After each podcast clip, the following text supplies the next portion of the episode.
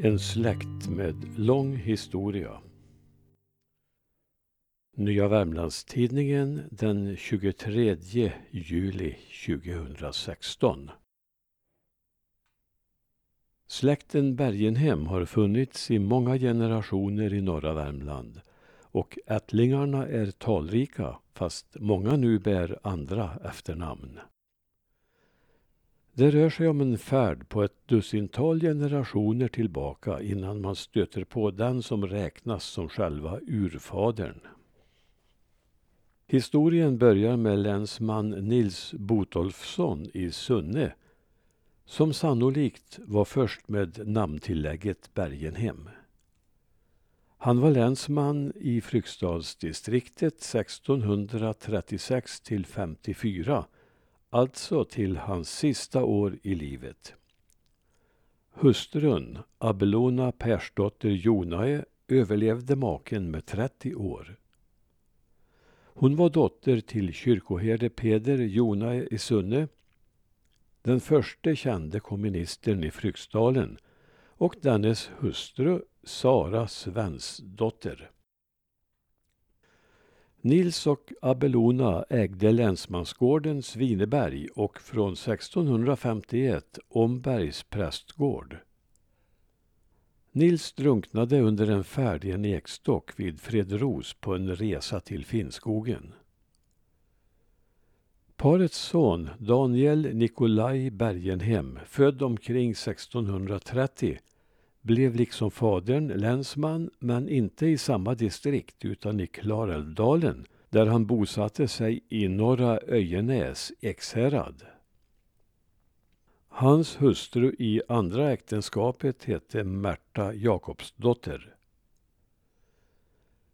Deras son Jakob Daniel 1655 till 1726 förde släkten norrut i Klarälvdalen under namnet Jakobus Danielis Bergenhem.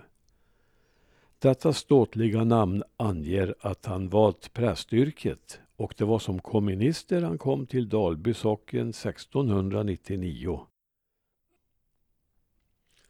Hustrun, länsmansdottern Ingeborg Håkansdotter Werner, som han gifte sig med 1689, kom från Sunne.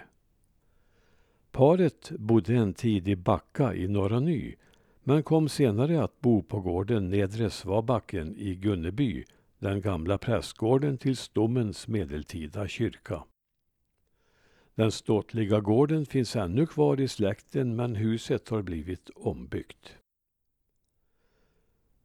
I angränsande Lillbergsgårdens hemman ägde familjen redan en andel som övertogs av socknen för att brukas som prästgård. Jakob fick hjälp av socknen att uppföra en ny byggnad där efter hans egen begäran från 1706. En uppgift berättar att han flyttade dit 1725. Detta är något osäkert. Det hände att han fick några klagomål för mässfall, vilket medförde åthutningar av prosten. Från församlingen påpekades också att det var lång tid mellan katekesförhören och även nattvardsgångarna. Jakob hade själv klagomål som han framförde vid något tillfälle. En person från Uggenäs ska år 1710 ha överfallit honom ute i sitt hus med försmädliga ord såsom tiggare, ljugare och bedragare med annat mera. Så där alldeles populär tycks den gode Jakobus Danielis inte ha varit. Ett bättre eftermäle fick hans son Håkan som tog över värvet efter fadern. Som den kyrkans man han var latiniserade han namnet till Hakvin Bergenhem. Här dög inte gamla hederliga bondenamn. Hakvin föddes 1690 under tiden familjen bodde i Backa i Norra Ny men uppfostrades av någon anledning hos morföräldrarna i Sunne. Efter att ha blivit prästvigd 1715 bosatte han sig hos föräldrarna i Nedre Svabacken i Gunneby och tjänade oavlönad som sin fars adjunkt innan han övertog komministertjänsten vid faderns död 26. Sedan verkade han som komminister i församlingen till 1743. Att han skötte sysslan med auktoritet och hängivenhet framgår av en skrift som en sentida efterträdare, Edvard Widing, författade om honom. Hakvin Bergenhem, en kulturbärare från 1700-talet i norra Värmland, heter skriften. I hans tjänst ingick att sköta om och besöka även de avlägset boende finnarna, här och där kringströdde i skogsmarken, i den vidsträckta församlingen. En huvuduppgift blev att främja folkupplysningen och detta innebar långa vandringar. Edvard Widing skriver om Hakvin att han i Finnmarkerna gick citat från pörte till pörte, oftast på obanade stigar, miltals sträckor, predikande Guds ord för människor som föga höjde sig över hedningarnas ståndpunkt och varigenom hans ställning ibland dem närmade sig missionärens i ett hedniskt land. Slut på citatet. Han lyckades få sockenstämman att anställa en skollärare redan 1727 och såg till att finnarnas barn skulle få ABC-böcker. För att få bästa kontakt med finnarna lärde han sig själv lite finska. Han förde en hård kamp mot dåligt uppförande och osedligt leverne i sin församling. I synnerhet dryckenskapen blev ett rött skynke för honom. Jag har, säger han, det skola Gud och rättsinta människor vittna på den dagen, varnat och förmanat till nykterhet och gudsfruktan, i synnerhet här ovan sjön, där dessa synder mest begås. Ovansjön är alltså Sysslebäcksbygden. Hakvin lyckades driva igenom att de gamla och skröpliga kyrkorna i Likenäs och Ovansjöbygden skulle ersättas med en ny mittemellan dem. Efter många diskussioner utsågs Långav som platsen för den nya kyrkan som stod färdig att invigas 1726.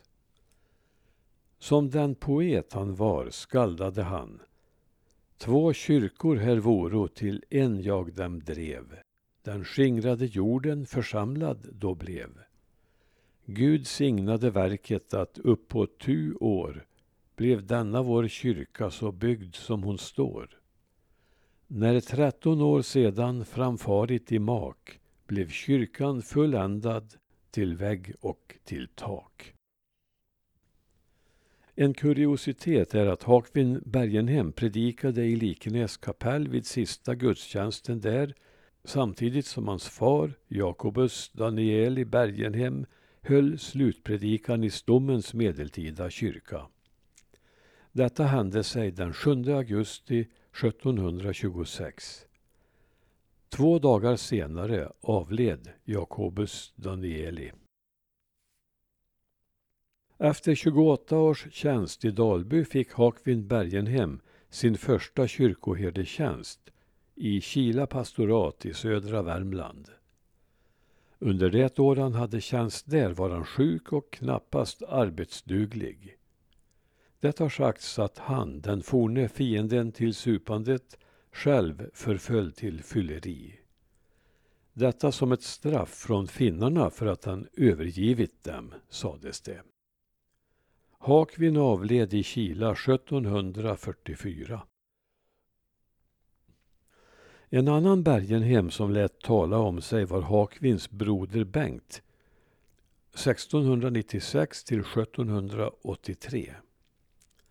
Hans bana avvek starkt från broderns och faderns. Hans karriär blev av det mer världsliga slaget och han anlade ett järnbruk som kom att bestå i närmare ett och ett halvt sekel. Det var Gunneby hammar i Lettan som så småningom blev kallat Letafors bruk, Värmlands nordligaste järnbruk. Att han som kom från en fattig prästfamilj kunde starta en verksamhet av denna omfattning är hans hustrus förtjänst. Hon hette Ingegerd Olsdotter 1689 till 1770 och kom från byn Vingäng. Hennes första make var storbonden Per Eskilsson från Eskilsgården i Gunneby. De fick två söner, en övertog gården och en blev kyrkoherde i Uppsala. Per var 31 år äldre än hustrun och hon blev änka redan vid 29 års ålder. Det dröjde inte innan hon blev omgift, välbeställd och möjligen därtill vacker och hennes nya make blev just Bengt Bergenhem. Bengt fick bra fart på sitt järnbruk men sålde det efter tolv år och med utökad förmögenhet levde han och Ingegärd lyckliga i alla sina dagar.